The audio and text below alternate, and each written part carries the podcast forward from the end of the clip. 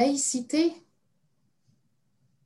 Voilà, je pense que, je pense que euh, euh, elle avait un caractère euh, bien trempé et qu'elle a toujours, elle a toujours été profondément elle-même dans, son, dans son discours. C'était une femme française, donc attachée à la laïcité, certainement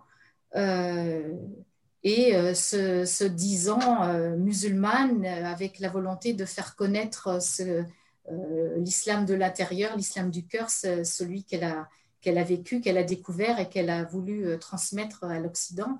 Il n'y avait pas d'antinomie. À ma connaissance, elle il y avait pas, elle faisait le lien entre tout. Hein. C'est une personne française, musulmane, chercheuse qui avait de bonnes relations avec certains de ses collègues et de relations plus difficiles avec euh, certains autres euh, qui la critiquaient, mais ça c'est le lot commun euh, dans le milieu de la recherche scientifique.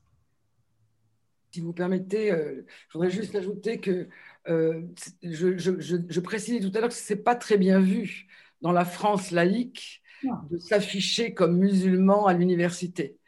C'était ça que je voulais, je voulais dire tout à l'heure. Et je pense que son son adhésion à l'islam n'a pas rendu euh, très facile la, mise en lumière euh, des mérites d'Eva de Vitré, de Vitré en France.